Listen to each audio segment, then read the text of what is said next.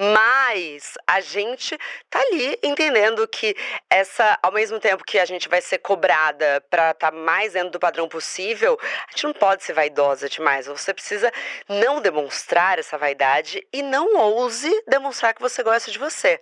Porque a primeira coisa que quando alguém não te conhece direito, ou enfim, que vão falar de uma mulher, falar, ai, não sei, acho que ela se acha. A mulher, ela tem que tropeçar no sucesso, né? Ela, tipo assim, ah, sem querer, eu escrevi esse livro e foi um sucesso. Mas eu nunca mais escrevo só para mim. Não escrevo para as outras pessoas. Ela tem que tropeçar no sucesso, né? Se chega uma mulher e fala: "Não, eu escrevo porque eu quero ser lida, porque eu quero eu quero bombar, eu quero que todo mundo saiba meu nome". Nossa, o que que a gente pensa dessa mulher? Né? A gente pensa logo que ela é uma. É, acho que convencida é pouco. Existe uma assertividade que é muito mal vista na gente.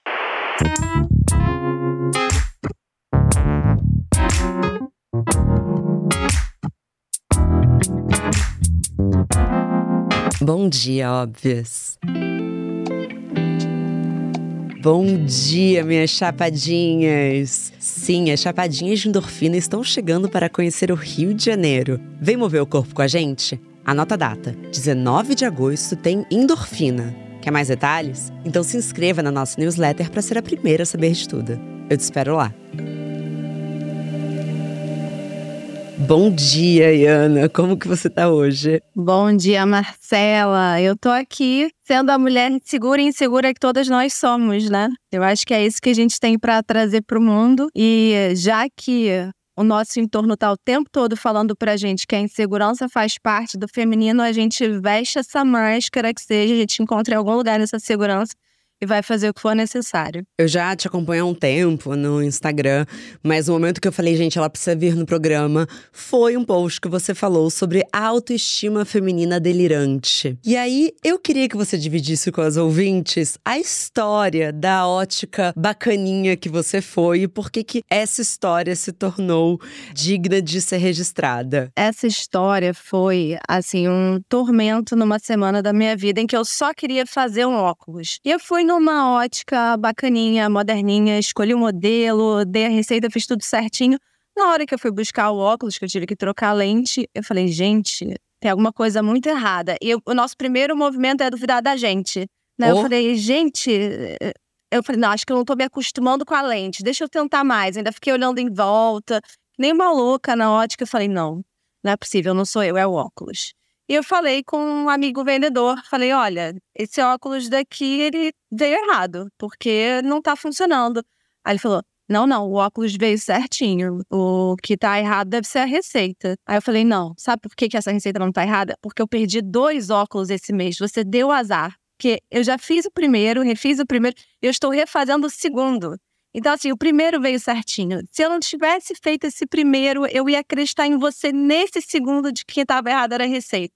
Mas eu fiz o primeiro óculos certo, então, assim, só pode ser esse óculos que está errado. E aí ele falou: não, esse, com certeza esse óculos já todos os nossos óculos são conferidos.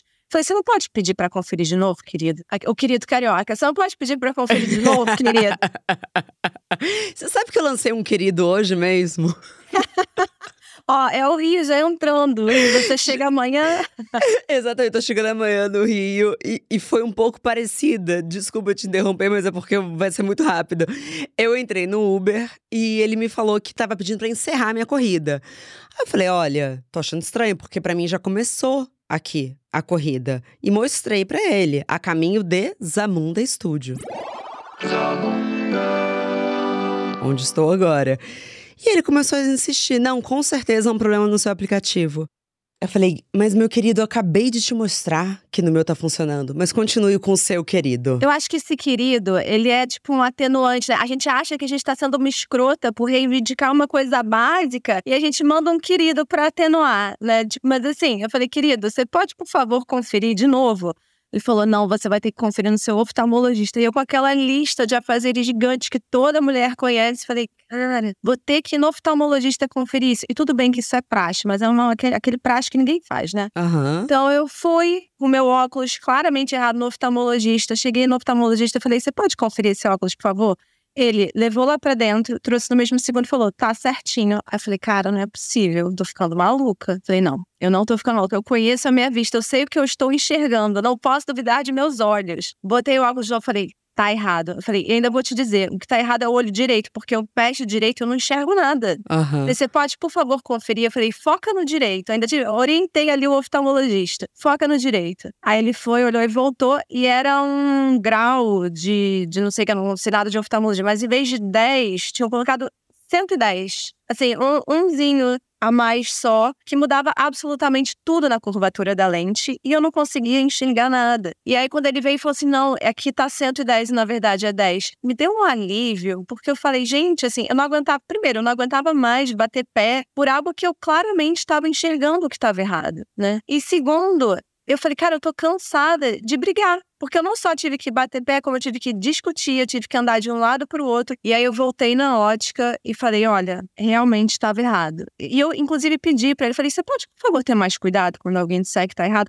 Porque pra gente é tão fácil, né? Eu acho que a Iana, eu mesma, cinco, seis anos atrás, talvez eu tivesse ficado com óculos errado, tentado usar ali um mês, três semanas, não ia conseguir, ia ter, sei lá, engavetado não sei quantos reais ali, porque não, não ia conseguir usar e porque não ia ter a coragem de peitar todo mundo que falou: não, tá certo, você que tá errada. Eu acho que isso é um, um direcionamento que a gente traz da vida e a gente leva para a vida toda, né? É muito complicado isso. Sim, exato, porque por mais que seja uma situação pontual, é aquela história: seu pedido veio errado no restaurante, você pede para trocar, você avisa, e isso acaba tendo uma grande analogia para o resto das nossas vidas, que é, vamos lá, o quanto que você vai sustentar um desconforto para que a sua voz seja ouvida.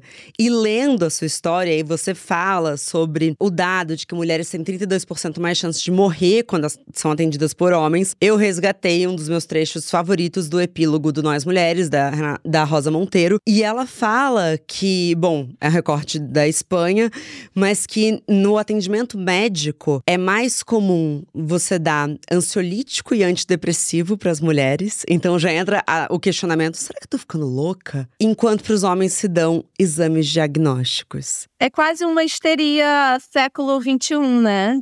Se antigamente a gente tinha lá histeria, enfim, vindo lá do, do útero, o útero tá sacudindo, você tá ficando isso, tá deixando você louca.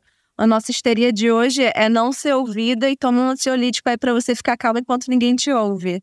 Que loucura. E não confia na gente. A gente não confia nessas vozes, estamos falando que tem uma coisa errada. A gente não confia mais na nossa fome. Porque é tanta informação do que tem que comer, o que, que pode comer, o que, que faz bem, o que, que faz mal, o que, que engorda, o que não engorda. A gente tá completamente desconectada da nossa fome, do nosso corpo. A gente não confia nem no que a gente vê no espelho. A gente não confia em elogio. A gente eh, nos colocaram tanto em dúvida que eu acho que a gente vive hoje nesse grande limbo de assim, tá, e se eu confiar em mim, o que, que vai acontecer? Acontecer? Vão me achar metida? Exato. Eu acho que eu, uma das coisas que eu pensei é que a gente é educada para atender, enquanto os homens são educados para demandar. Uhum. Né? E demandar, o que você faz quando você está discordando de alguém, você está demandando ali uma outra verdade, né? Eu estava ali demandando que o meu óculos fosse conferido. E para gente que não está nesse lugar de exigir nada, pelo contrário, a gente está no lugar de atender às exigências de outra pessoa, é muito difícil essa troca de papel, né? E eu fiquei pensando, porque você exigir algo é você se conhecer, é você se ouvir, né? E isso é um passo que eu fui dar na minha vida há pouquíssimo tempo, com muita terapia, sabe? Porque o, o, a gente é acostumada a ouvir o externo em relação à nossa beleza. A gente é bonita se a gente está dentro do que a indústria pede que a gente esteja de magreza, do que os homens que nos escolhem, é, a quantidade de homem que nos escolhe. A gente está sempre dependendo desse olhar externo. E ser demandante exige olhar para dentro, né? Exige você colocar o óculos e falar: não tá certo. Eu não estou enxergando com isso. Não importa o que você me diga. É muito bom, né? Porque são as lentes que a gente vai olhar para o mundo. E quando eu comecei a ler o texto, eu falei: ah, é sobre autoestima, então ela vai falar sobre autoimagem. Mas não, é muito melhor, porque você está falando sobre, de fato, você saber quem você é para poder exigir as coisas certas e, mais uma vez, não ter medo de ser chata, exigente, que é o mínimo. Eu dificilmente uso óculos, mas eu sei a sensação quando eu coloco. Eu tenho graus diferentes em cada olho. E eu sei a sensação quando eu coloco a mesma lente nos dois olhos. Assim, parece que o mundo ficou todo errado. Não há quem me convença que eu coloquei certo. Exatamente. O que eu tava pensando é uma outra cena que me trouxe, que assim, que me veio à mente quando eu tava pensando nesse assunto. Eu acho que todo mundo já passou por isso. A maioria das mulheres, né, já acabou passando por isso em algum momento. Eu lembro quando eu era muito novinha numa aula de matemática e tinha uma expressão, a gente estava aprendendo expressão, era terceira série, agora é terceiro ano, segundo ano, não sei. É, sou velha. Aí tinha lá. eu também, um... vou poder te ajudar. Aí tinha lá aquelas expressões enormes e o resultado, olha como isso me marcou. Eu lembro, o resultado foi 273. E aí todo mundo começou a dar as respostas. Ah, o resultado é 189, não sei o que, não sei o que lá. E todo mundo dando resposta errada. E eu tava com 273 desde o início ali no meu caderninho. E eu não falei porque eu acho que vai além da gente a, tem a gente se, se, se, achar chata e demandante, mas tem também a gente se achar metida. Não, acho que eu não acertei, né? Não é possível que eu esteja certa. E eu não falei. E a resposta era 273. O professor que deu a resposta e eu fiquei frustradíssima. Eu falei, gente, por que, que eu não falei? E é isso. Eu acho que eu, a gente traz isso da escola até as salas de reunião de trabalho, que a gente tem muita dificuldade de expor nossas ideias tem um ponto aí que é da autoestima e da nossa construção e da gente não ser considerada, não ser uma voz considerada de autoridade, mas tem também, assim, quando a gente se questiona, né, da onde vem isso? Cara, vem do mundo. Às vezes a gente se questiona por que, que eu tô me sentindo assim, como se isso viesse de dentro da gente. Quando, na verdade, assim, tá todo mundo olhando para você como se você fosse esse ser chato, como se você, se a sua voz não importasse. Então, como que você não internaliza isso, né? Isso não é uma neurose que surge na nossa cabeça, não é uma neurose individual. Isso é um problema sistêmico. Então, enquanto a gente não mudar esse drivezinho na nossa cabeça, enquanto a gente não enxergar tanto a voz com as ideias de outras mulheres de outra forma, de uma forma mais de autoridade, a gente também não vai enxergar a nossa. E eu te digo mais, e também não é sobre agora, a gente está falando sobre um lugar centenário, milenar. Quando eu escrevi a introdução do livro Quando Deus Era Mulher, foi justamente o que eu percebi. As mulheres que eram tidas como deusas, como essas líderes espirituais, foi se alterando a narrativa como iam contar a história delas para que justamente elas fossem malignas, manipuladoras. Então, desde muito novas, a gente está com esse estigma do que, que é a vilã. A vilã do conto de fadas versus quem que é essa mocinha, até as novelas. E muitas vezes a característica que essas vilãs têm em comum, elas sabem o que elas querem, elas querem ir até o final e elas não, não são inseguras, né? Que é a história da Branca de Neve. Existe alguém mais bonita do que eu? então, assim, claro Claro que ali não é pra sair por aí dando maçã envenenada, gente. Mas a gente tá ali entendendo que, ao mesmo tempo que a gente vai ser cobrada pra estar tá mais dentro do padrão possível, a gente não pode ser vaidosa demais. Você precisa não demonstrar essa vaidade e não ouse demonstrar que você gosta de você. Porque a primeira coisa que quando alguém não te conhece direito, ou enfim, que vão falar de uma mulher, falar, ai, não sei, acho que ela se acha. Clássico, né? A mulher, ela tem que tropeçar no sucesso né? Ela, tipo assim, ai, sem querer, eu escrevi esse livro e foi um sucesso. Mas eu nunca mais escrevo só para mim. Não escrevo para as outras pessoas. Ela tem que tropeçar no sucesso. Né? Se chega uma mulher e fala, não, eu escrevo porque eu quero ser lida, porque eu quero, eu quero bombar, eu quero que todo mundo saiba meu nome. Nossa, o que, que a gente pensa dessa mulher? Né? A gente pensa logo que ela é uma. É, acho convencida é pouco existe uma assertividade que é muito mal vista na gente. É. Né? Principalmente se a gente busca estar nos lugares onde a gente quer. É como se tudo tivesse que ser dado pra gente. Então, assim, a, que a gente tenha a sorte de tropeçar aí no que a gente quer na vida. Porque a gente buscar isso é uma grande ofensa é muito mal visto. Exato, mas mesmo quem demonstrar que tropeçou, vão falar que não teve sacrifício suficiente. Tá então, na verdade, a gente tá nessa cultura que é sobre obediência. Então, em um, em um ambiente, você vai falar que você tropeçou, no outro, você tem que falar que foi muito ousado. Durante os primeiros meses do meu livro, assim, eu falava: não, escrever um livro é um sonho que eu nem ousava sonhar. E eu mudei a narrativa, sabia?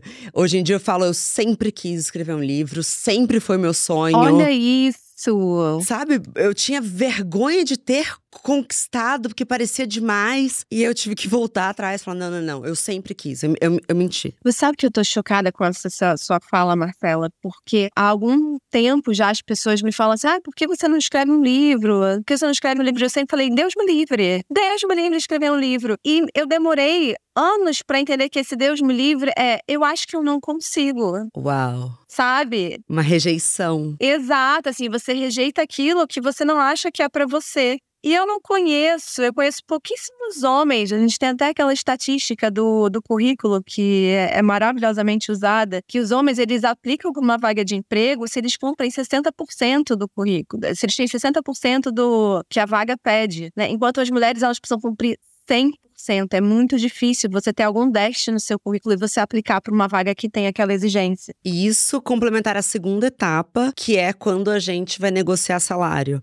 Os homens pedem em média 30% a mais do que as mulheres para a mesma vaga. Então, a discussão passa também por empoderamento financeiro. Que é tudo no fim das contas, né? Que é tudo dentro da nossa sociedade, lamento, dá para lutar contra, mas também como é feio uma mulher que fala que gosta de fazer dinheiro, né? A mulher falar que gosta de fazer dinheiro, as pessoas, em primeiro lugar, as pessoas não pensam que ela vai produzir essa riqueza, as pessoas instantaneamente pensam que quer casar com um homem rico. É verdade. Porque não vão não vão pensar assim, ah, ela quer trabalhar e ser uma grande diretora de uma grande empresa ou ser uma. Não, ela quer casar com um homem rico. É muito curioso isso. É, quando, na verdade, a gente vive num meio capitalista onde o dinheiro proporciona muitas coisas fundamentais do tipo saúde, do tipo morada, do tipo lazer, que ninguém é nada sem lazer, né? E aí você falar que você gosta dessas coisas é uma ofensa, enquanto o homem dinheirista, ele é um poderoso.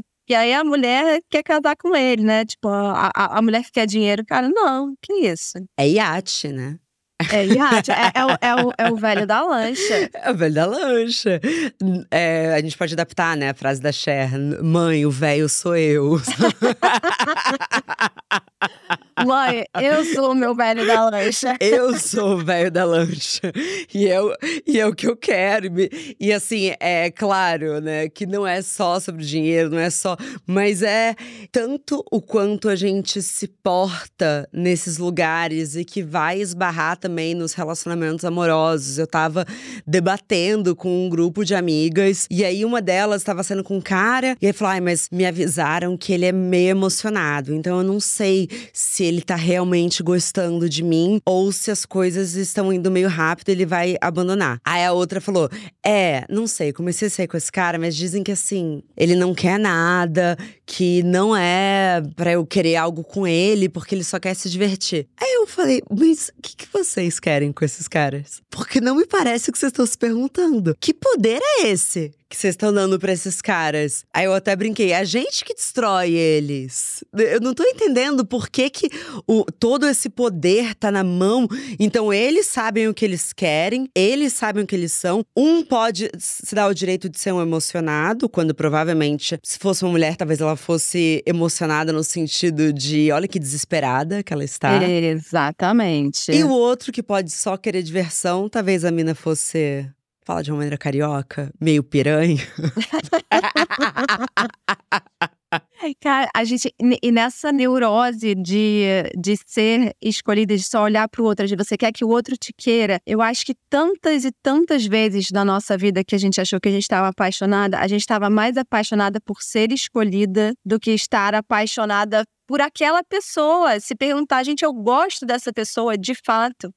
Eu acho que se a gente se perguntasse isso, 40% das nossas paixões cairiam por terra. Eu tenho certeza absoluta e eu tenho certeza absolutíssima que é muito por isso que mulheres se veem infelizes num espaço curto de tempo depois que elas estabilizam uma relação que vira um casamento ou morar junto. Eu acho que em muitos momentos as mulheres como um todo elas ficam tão focadas no conquistar, no se fazer desejante, no meu Deus, você gosta de surfar? Eu acho que eu também. E, sabe? E aquela coisa, aquele desespero, ele tem que mandar mensagem, ele tem que. que muitas vezes a gente esquece assim, mas eu quero essa mensagem. Será que esse gosto não é um certo alívio? É, sabe? Exatamente, exatamente. O famoso livramento. Puta de um livramento. Eu tive uma conversa com a Thaís César, que trabalhava na Obras, ela acabou de sair. E aí a gente, a gente tava conversando e tal, e tava a equipe da Obras, e já falando, ah, mas qual é o seu tipo de cara? Qual é o seu tipo de cara? E ela falou uma coisa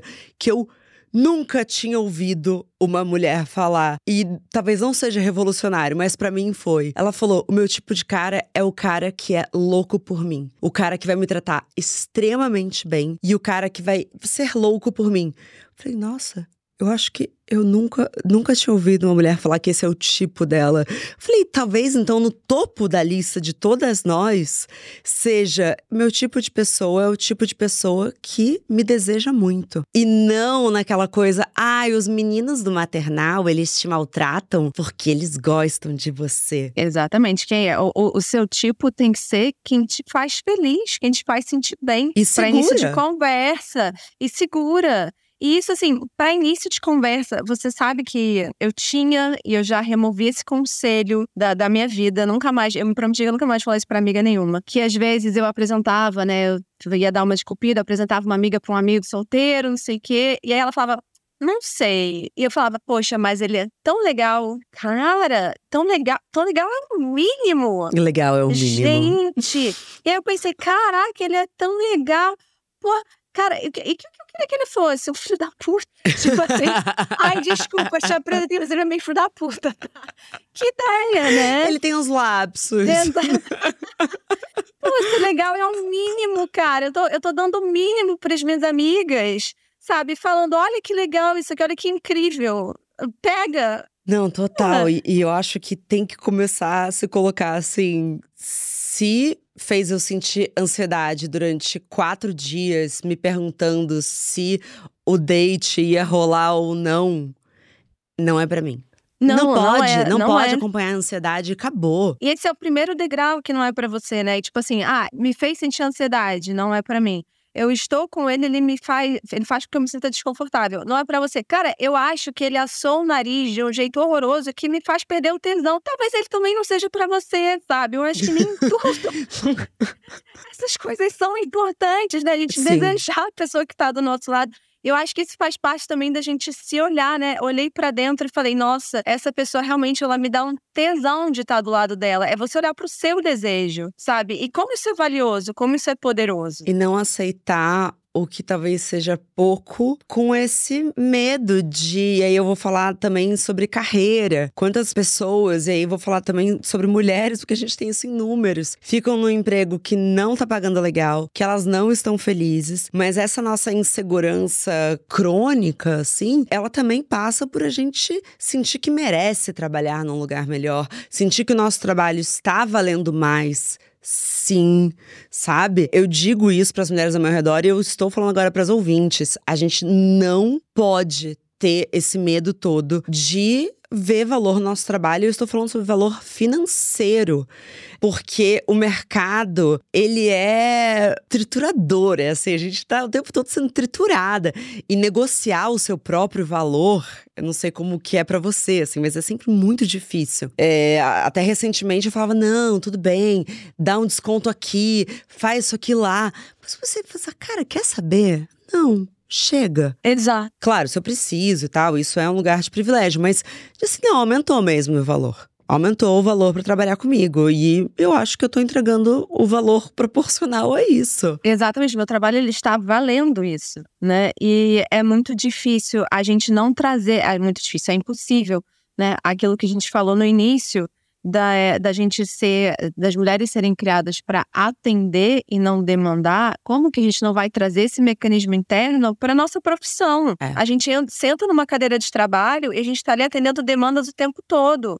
E a gente está demandando muito pouco, né? Eu acho que isso é muito sintomático mesmo da forma como a gente é criada. Eu acho que eu tá muito eu hoje em dia tenho a minha empresa, mas eu já trabalhei em empresas enormes eu acho que eu nunca tive confortável. Eu já pedi, mas nunca confortavelmente um aumento. Isso é muito difícil. É. Aí a gente volta também para aquela questão do ela tá se achando. A gente não é merecedora de nada. Tudo a gente precisa tropeçar no sucesso. O aumento precisa cair no nosso colo pra gente falar: olha, ganhei um aumento. Exato. E você cai nas armadilhas tão fáceis de chantagem emocional, de gaslighting, porque é maravilhoso, deve ser maravilhoso estar na posição contrária, em que você pode estar tendo uma discussão e fazer a pessoa de louca e ela questionar se ela é louca. Exato. Que, é, e elas, nossa, será que. Calma, acho que aquela situação não foi assim mesmo.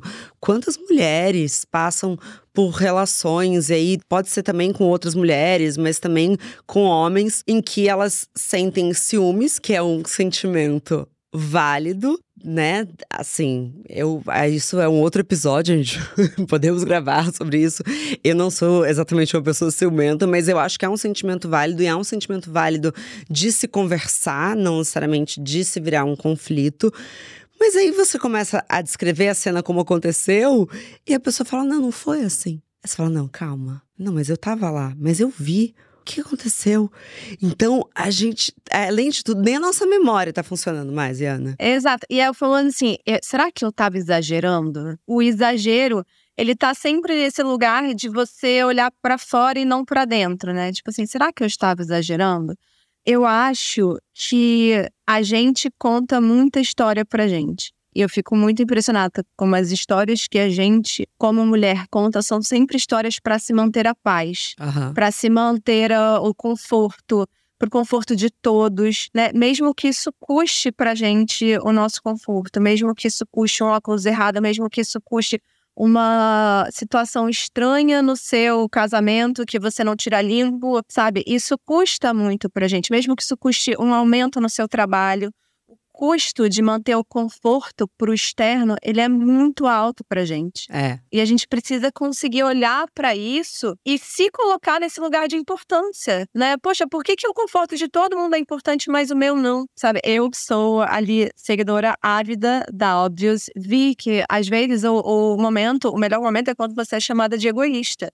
E é óbvio que isso não é uma bandeira de vamos todos ser egoístas no mundo individualista, não é isso. Mas é que a gente olha tão pouco para si que quando a gente olha, se as pessoas vão achar isso um egoísmo, a gente se atender em vez de atender o outro, cara, desculpa. Então é isso. Para você eu sou e beleza. Então me libertei. Essa fala é minha do episódio passado, inclusive.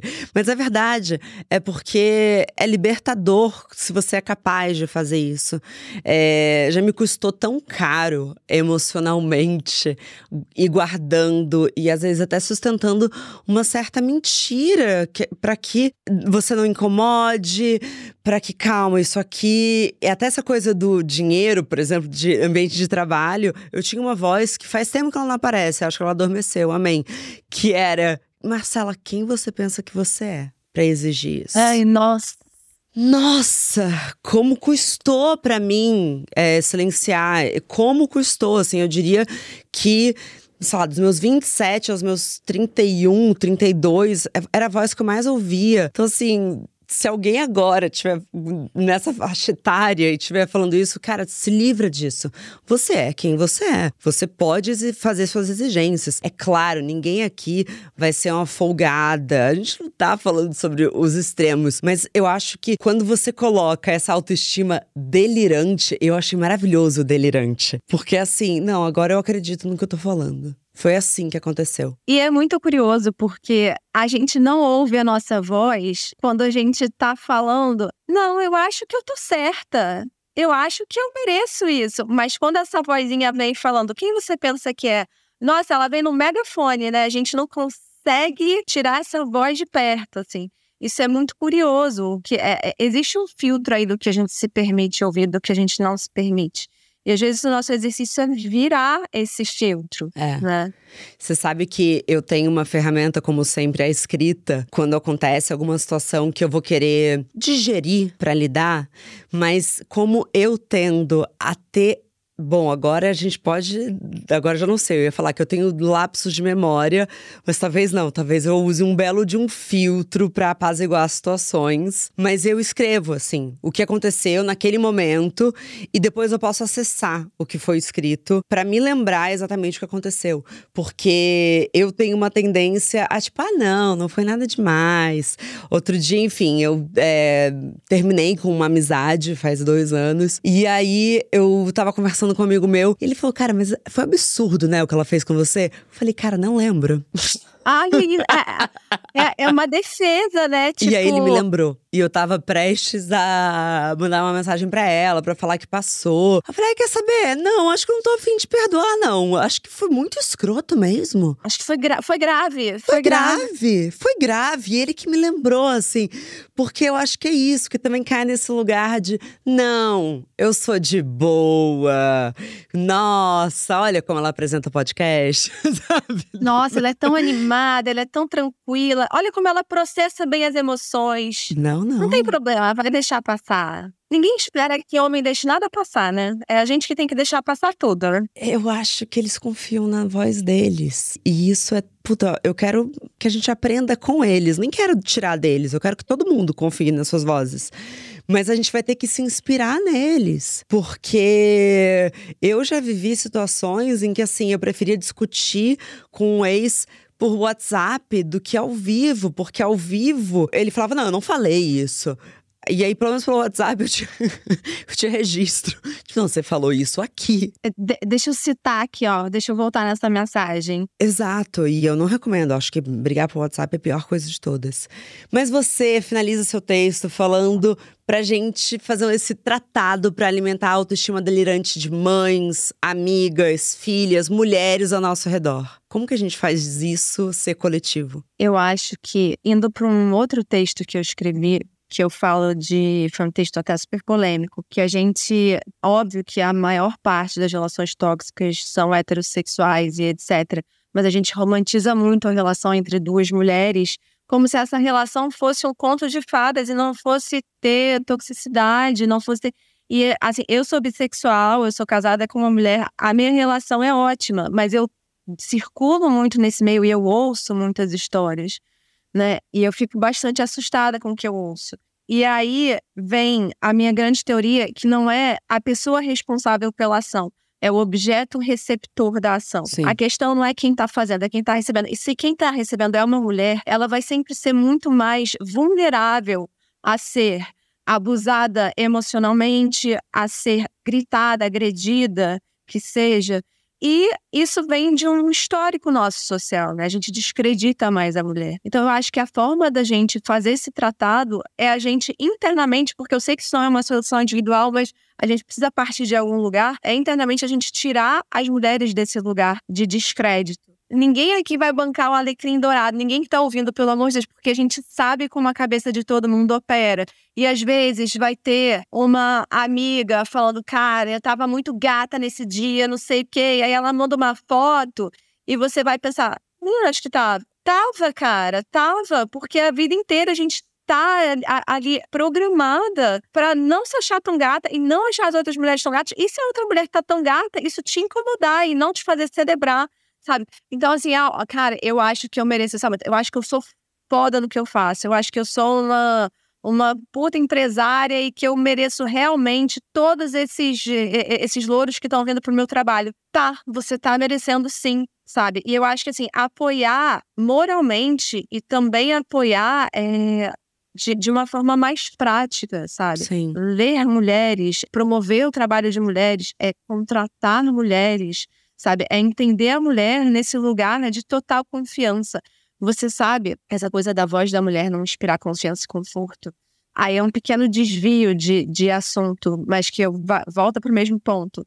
É a questão da, de que a primeira Copa do Mundo foi em 1930 e a gente só teve uma narradora de futebol mulher pela primeira vez agora, no ano passado. É insano. assim, é, é, louco, são quase 100 anos de Copa do Mundo em que não existiam narradoras mulheres. Então, assim, quando a voz dessa mulher adentra a nossa casa, ela imediatamente traz um desconforto, porque a gente não está habituada a ouvir uma mulher gritando gol, sabe? É. Bate num ridículo. E a gente, que ridículo é? Esse ridículo tá dentro de mim. Esse ridículo não é dela, não é do. É, é, ele é meu, ele é da sociedade que colocou em mim. E é forte porque é justamente a voz, né? Você não vai. É exato. É muito bom. E, e é bonito isso que você falou sobre as amizades, porque é muito comum e clichê se perguntar quem que tá com você nos momentos difíceis, no momento que você mais precisou, quem estava lá. Mas eu acho que o outro lado também é muito importante, que é elogie quando está tudo bem. Uhum. Não espere a sua amiga ter uma crise no trabalho para você falar que admira onde ela chegou. Não espera a sua amiga estar tá na merda para falar, cara, você é muito gata, você é muito inteligente. Sabe? Elogie as suas amigas e façam disso algo assim, sabe, normal. Marcela, esse ponto que você tocou, ele é maravilhoso, fundamental, porque eu acho que nós mulheres, a gente está acostumada a se acolher na dor, né? Assim, a gente está muito habituada a isso. Mas a gente está muito pouco habituada a celebrar o sucesso da outra. É verdade. E eu acho que isso é um filtro que eu tenho pensado muito nisso. Por isso, quando você falou, me bateu fundo, sabe? Eu, esse recado foi para mim. Se eu tivesse no fone de ouvido, correndo na lagoa ouvindo esse podcast, eu ia falar, Marcela, você foi para mim. Porque eu acho mesmo que a gente é muito presente no sufoco, a gente é muito presente na hora que leva um pé na bunda, ou na hora que dá tudo errado, na hora que perde um emprego. Mas, cara, o que, que a gente está falando para as nossas amigas quando elas estão ali na crista da onda, é. ganhando dinheiro pra caramba e bombando, e todo mundo falando delas? E, e, e cara, o que, que a gente está falando? O que, que a gente está fazendo? Né? Eu acho que a presença é, só na miséria ela é só uma parte da amizade. A, presen a presença na tristeza é só uma parte da amizade. Né? A gente aprender a celebrar as nossas amigas é um belíssimo início para esse tratado. E lembrar que em momentos em que a gente esteve na crista da onda, assim, eu nasci em 1990, talvez tenha sido o momento que a gente também mais se sentiu insegura. Então, talvez a sua amiga, mãe, prima, tia, que parece haver um momento perfeito de vida, talvez ela esteja precisando mais ainda de você para que ela não duvide do merecimento dela de estar ali. Exato. A autossabotagem aí, que quando a gente tá tudo indo bem, a gente Será que, que eu mereço estar aqui? Pô, se as suas amigas estão ali do seu lado te festejando, cara, talvez essa voz fique um pouco abafada pelas vozes dessas pessoas ao seu redor. E é tão sutil, né? Porque uma amiga chega pra você e fala: Nossa, tá tudo bem no meu relacionamento? E aí a pessoa vai falar: Ah, que bom. Aí se ela falar, tá tudo mal, você fala: Não, o que, que você precisa? Cara, falou que tá tudo bem no relacionamento, ao invés de falar que bom, fala você merece. Exato, você merece falar conta, porque falar de coisa boa também é positivo, né? Ajuda a gente a, a saborear mais o que a gente tá vivendo e a compreender melhor o que, que tá fazendo a gente feliz. A gente a se ouvir na felicidade. É. Eu tenho uma amiga que a gente é bem assim, é uma amiga específica, assim, que é a Juliana, que a gente se elogia, se elogia de forma delirante, assim. É, manda qualquer selfie no meio do dia pra falar fazendo coisa, a gente fala, linda, gata, perfeita, a mais inteligente, a melhor de todas. Mas é isso, é isso mesmo, porque a gente a gente tem uma indústria massacrando a nossa autoestima. E ela tá massacrando a mentalidade das nossas amigas também. E a Sim. nossa em relação às nossas amigas. Porque às vezes eu tenho muito. Eu tomo muito cuidado, né? Uma pessoa em, em processo de análise, não analisada, porque analisada nunca estarei, eu acho, mas em processo de análise. É, eu acho que a gente fala muito assim, ah, porque as nossas amigas. E a gente também, né? A gente também, às vezes, está nessa dificuldade. Cara, é. como isso é importante. É. É, a gente desfazer dentro da gente. Vou deixar aqui, eu não vou deixar uma, uma reflexão, vou deixar uma dúvida. Será que quando a gente muda esse mecanismo dentro da nossa cabeça de achar que a outra é merecedora também, será que a gente muda isso para em relação a gente? Sabe? Ou será que isso não está entremeado de alguma forma, uma insegurança entremeada na crítica, no olhar para outra? E nessa rivalidade que está no nosso DNA. Exato. Sem ela Noraldes por aqui. Eu vou deixar também uma última questão que não é uma dúvida, é uma certeza que para as pessoas tomarem cuidado com parcerias amorosas que não elogiam nunca não estou falando que tem que elogiar o tempo todo, e eu sei que fica uma coisa melosa e chata, mas pessoas inseguras dentro de uma relação amorosa não elogiam, e eventualmente, como seres humanos, a gente precisa receber esse afago em forma de palavras. É importante. Eu acho que a gente fala muito da construção da nossa autoestima e da gente se ouvir, e não tem como tirar o meio que a gente vive, o nosso meio sociedade um meio macro e o nosso meio micro, que são as pessoas com as quais a gente convive. A gente não tem como tirar isso da equação da, da, dessa, desse processo de autoestima. E é, é, é, óbvio que ah, a autoestima tem que vir de dentro, a gente precisa olhar para dentro, blá, blá, blá. A gente sabe disso, mas é muito difícil você manter essa chaminha interior aí acesa se as pessoas que estão ao seu redor estão soprando, tentando apagar. Exatamente. Sabe? Haja força de vontade sabe? Você, a gente precisa que as pessoas que estejam do, do, do, nosso lado, elas estejam ali alimentando esse fogo. Isso é muito importante. Claro que sim, claro que sim. E Ana maravilhosa, muito bom, você foi muito inteligente, você entregou tudo e a gente se vê semana que vem correndo na lagoa. Olha, Marcelo, eu queria deixar aqui um elogio escancarado, que eu sou uma admiradora absurda do seu trabalho, de tudo que você criou, Muito de como você é linda, de como você é inteligente, de como você escreve bem e continue assim, trazendo todas essas qualidades para o nosso mundo das mulheres, que a gente precisa de mais e mais representantes por aí sempre. Obrigada de coração, foi tudo.